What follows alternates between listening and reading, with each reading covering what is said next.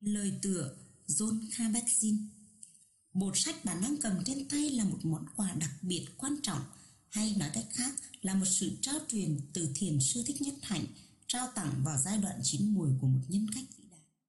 Bạn sẽ thấy rằng nó là kết tinh tình thương sâu sắc của thiền sư đối với những người trẻ và mong mỏi không ngừng về một nền giáo dục bồi dưỡng nhân tài, đức cho thế hệ mai sau. Ở mỗi trang, bạn có thể cảm nhận được sự tôn vinh dành cho những con người đang thực hiện sứ mệnh này. Thường là âm thầm không ai biết và khối lượng công việc khổng lồ mà họ gánh vác từng ngày nhằm phục vụ cho công cuộc kiến tạo, chuyển hóa và hàn gắn thế giới của chúng ta từ dưới lên trên, từ thế hệ này sang thế hệ khác. Đó là những người thầy, người cô, đây cũng đồng thời là tác phẩm được kết tinh từ sự cộng tác đầy cảm hứng với giáo sư Catherine Wall, một nhà giáo dục và cũng là một giáo viên về chánh niệm. Người đã có nhiều năm nghiên cứu những tác động của thực tập chánh niệm trong môi trường học đường và đội ngũ các cây bút cố vấn những học trò lớn của thiền sư từ làng Mai. Cùng nhau, họ đã thiết kế một cẩm nang thiền tập mang tính đa diện và rất dễ sử dụng để giúp các thầy cô giáo có thể đem chánh niệm vào lớp học cũng như vào đời sống của chính mình bằng nhiều hình thức. Thực tập chánh niệm có thể giúp người học ở mọi lứa tuổi điều chỉnh công cụ học tập của mình. Điều đó có nghĩa là toàn bộ con người của họ, cơ thể, tâm trí, trái tim và não bộ cũng như các mối quan hệ giữa họ với tư cách là người học. Vì vậy, khía cạnh xã hội, môi trường cũng rất quan trọng để đạt được kết quả học hỏi và tìm tòi tốt nhất. Điều cốt yếu là phải nuôi dưỡng chính khả năng tập trung chú ý. Thầy cô cần các em tập trung và tìm tòi với sự sáng suốt để thấy được cái gì là quan trọng nhất. Việc chú trọng phát triển khả năng này trở thành một kỹ năng là điều thật sự hữu ích. Kỹ năng này có thể khơi dậy và duy trì tò mò cùng với đam mê học hỏi suốt đời, cũng như giúp cho người học nắm bắt một cách hiệu quả và hiểu sâu sắc bất cứ bài học cụ thể nào. Ngày càng có nhiều giáo viên trên khắp thế giới nhận thấy điều này. Vì sao không dạy cho các em làm thế nào để tập trung lắng nghe sâu Thay vì chỉ đòi hỏi các em phải tập trung như thường thấy trong lớp học Khi bản thân các thầy cô lại bị căng thẳng quá mức Phương pháp thực tập chánh niệm được đưa ra trong bộ sách này là con đường phát triển khả năng đó một cách tự nhiên. Điều cốt yếu của thực tập chánh niệm là sự chú tâm, nhận diện, tìm tòi và khám phá, làm phát khởi cái thấy sâu sắc bằng sự có mặt cẩn trọng, đầy tình thương. Thực tập lắng nghe và nhìn sâu gắn liền với việc học tiếp, học cách tiếp cận những tri giác và kinh nghiệm của bản thân. Những hoạt động này khơi dậy trí tưởng tượng và óc sáng tạo, giúp chúng ta lột bỏ những lớp vỏ bên ngoài, làm hiển lộ những gì đang thực sự diễn ra ở bên dưới, đi đôi với các kỹ năng xã hội thiết yếu được trau dồi trong quá trình thực tập chánh niệm sự thực tập lắng nghe và nhìn sâu giúp chúng ta có thể mở lòng chia sẻ cả những giây phút đầy tuệ giác cũng như những giây phút khó khăn với các đồng nghiệp hoặc học sinh của mình. Tỉnh thức, chánh niệm là một khả năng tự nhiên của con người mà trong môi trường giáo dục có lẽ chưa được chú trọng bằng khả năng tư duy. Song có thể thấy sự kết hợp của hai khả năng này giúp người học phát triển vượt trội so với việc chỉ tập trung rèn luyện tư duy đơn thuần. Sự tỉnh thức lớn hơn nhiều so với suy nghĩ, bởi nó chứa đựng suy nghĩ. Nhận thức được đó là suy nghĩ, chứ không phải là sự thật và vì vậy, giúp chúng ta phân biệt được xem thử điều đó có đúng, có hoàn chỉnh, có chính xác hay chưa, và có liên quan tới hay có vẻ mơ hồ đối với vấn đề đang được bàn đến đây là một kỹ năng quan trọng đối với việc phát triển tư duy phản biện thú vị hơn nữa nó giúp chúng ta trau dồi khả năng tư duy về mặt cảm xúc qua đó có thể điều chỉnh được cảm xúc và những phản ứng liên quan một cách hiệu quả hơn khi tư duy được bổ sung bởi sự tỉnh thức, tư duy sẽ trở nên lớn mạnh hơn và sắc bén hơn, giúp chúng ta tự tin về điều ta biết cũng như nhận ra được điều chúng ta chưa biết. Hy vọng là như vậy. Vốn cũng là lĩnh vực quan trọng không kém trong giáo dục, sáng tạo, đời sống. Có thể thấy rõ rằng các tác giả đã được thấm nhuần truyền thống Phật giáo quý báu từ ngàn xưa khi chánh niệm được trình bày một cách bài bản và tinh tế. Song họ đã góp phần to lớn vào việc biến sự thực tập này trở nên phổ quát, chính thống và mang tính phi tôn giáo. Việc này cũng không phải quá khó bởi bản chất bởi từ bản chất của chánh niệm đã mang tính phổ quát. Như nhiều người trong chúng ta vẫn cảm được và chứng nghiệm nó như là một lối sống hay một nếp sống trong tương quan với sự hiện hữu xung quanh.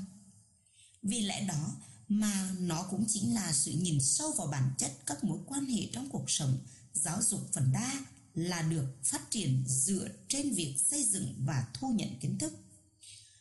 Nhiều sinh viên lạc lối khi không nhìn ra được mối tương quan giữa điều mình phải học với cuộc đời của mình. Có một điều nghịch lý là khi việc học tập và sự quan tâm của chúng ta được xây dựng trên nền tảng chỉ cần có mặt tỉnh thức thì việc chúng ta làm và điều chúng ta học phát sinh từ cái không làm nó lại mạnh mẽ, đa dạng và hiệu quả hơn nhiều. Điều này được chứng thực bởi sự phát triển rầm rộ của phong trào thực tập chánh niệm trong học đường trên toàn thế giới. Khi ngày càng có nhiều giáo viên thấy cần phải tổ chức các công tác dạy học như thế nào để ngay từ đầu sự có mặt trở thành một sự thực tập chứ không chỉ đơn thuần là điểm danh để có biết bao nhiêu học sinh đến lớp trong khi thân của các em có mặt trong lớp nhưng tâm trí của các em, trái tim của các em lại không thể có mặt. Tính phổ quát của cách tiếp cận này đã được minh chứng bằng sự tiếp nhận của nhiều giáo viên theo không theo đạo bụt từ khắp nơi trên thế giới. Họ đã thực tập chánh niệm, đã chia sẻ những câu chuyện và đã góp ý cho bộ sách này dựa trên kinh nghiệm thực tiễn của mình. Như các tác giả đã chỉ ra và trích dẫn trong bộ sách này, có một nền tảng chứng cứ khoa học ngày càng phát triển mạnh mẽ cho thấy hiệu quả của việc rèn các năng lực căn bản của tâm thức, tất cả các giác quan và chính sự nhận thức cũng như sự cảm xúc về tình thương, lòng từ bi, thậm chí ngay từ tuổi nhỏ để chúng có thể vừa thúc đẩy khả năng học tập tối ưu, vừa kích thích sự tò mò không ngừng về bản thân và cuộc sống. Nhà trường thuộc phổ thông và đại học từ lâu đã nhận được tầm quan trọng của giáo dục thể chất bởi ai cũng biết lợi ích của việc vận động và luyện tập thể lực từ nhỏ cho đến hết cuộc đời. Tuy nhiên, mọi người đều hiểu rằng chỉ có nói và nghĩ về chuyện vận động hay tập luyện thì không thể là đủ, mà phải thực sự vận động cơ thể và phải tập luyện cơ xương khớp hàng ngày thì những lợi ích thực sự mới có thể tích lũy dần và trải nghiệm được. Giáo dục thể chất và thể thao cũng giúp ta giảm căng thẳng khi phải tập trung hoạt động trí óc trong thời gian quá dài và cho phép học sinh, sinh viên có cơ hội phục hồi sự cân bằng giữa thể lực và trí óc. Tương tự như vậy, việc thực tập chánh niệm trong trường học có thể được xem như là một hình thức luyện tập trí óc hay giáo dục trí óc để những cơ bắp chánh niệm được thức tỉnh, đào luyện và củng cố qua sự thực hành chánh niệm một cách liên tục. Thế giới đang thay đổi quá nhanh đến nỗi chúng ta không thực sự biết được nền tảng tri thức và kỹ năng nào sẽ là quan trọng nhất mà các thế hệ kế cận phải trau dồi. Nhưng điều mà chúng ta có thể biết chắc là muốn sáng tạo, yêu nghề, thích nghi với thời đại kỹ thuật số và học hỏi suốt đời thì người trẻ ở lứa tuổi nào cũng cần phải phát triển kỹ năng sống với giây phút hiện tại. Điều này bao gồm kỹ năng làm bạn với chính mình, tin tưởng và trải nghiệm trong nội tâm và cách học làm chủ môi trường bên trong gồm tân, tâm của mình cũng như biết cách thích nghi với môi trường học tập bên ngoài khi tương tác với những người khác. Đánh thức khả năng sáng tạo và trí tưởng tượng của bản thân trong suốt cuộc đời theo cách thức này là một yếu tố quan trọng dẫn tới sự thành công và hạnh phúc như tiêu đề của bộ sách một trong những nguyên tắc chính ở đây là các thầy cô giáo cần thực tập chánh niệm trong đời sống của chính mình trước khi có thể đưa nó vào lớp học một cách hiệu quả nếu bạn làm nghề giáo và mới biết đến phương pháp chánh niệm, bộ sách này sẽ hướng dẫn chi tiết cách bạn thực tập cho chính mình, cũng như cách bạn có thể đưa nó vào lớp học theo cách riêng của mình để giúp học sinh phát triển lành mạnh về thể chất, tinh thần, biết chăm sóc, cảm xúc và có niềm vui trong khi học. Cần lưu ý rằng không có một phương pháp nào phù hợp cho mọi hoàn cảnh. Của cách nhìn này là cho bạn một loạt các lựa chọn để thể nghiệm và trên hết là nhắc nhở rằng chính sự sáng tạo của riêng bạn, sự nuôi dưỡng bởi sự thực tập chánh niệm sẽ mang đến muôn vàn những cơ hội mới và đầy thú vị. Nói một cách thực tế thì học trò của bạn sẽ là những người khơi mở nguồn tuệ giác đó cho bạn.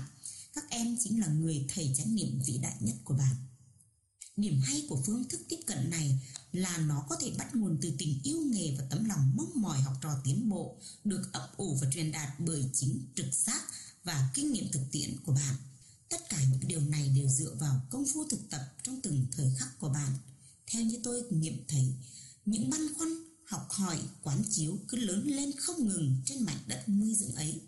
Một trong những tác phẩm đầu tiên của thiền sư Thích Nhất Hạnh từng gây chấn động lớn ở phương Tây là cuốn Phép lạ của sự tỉnh thức. Ở đây, trong bộ sách này, phép lạ ấy đã biến thành sự thật.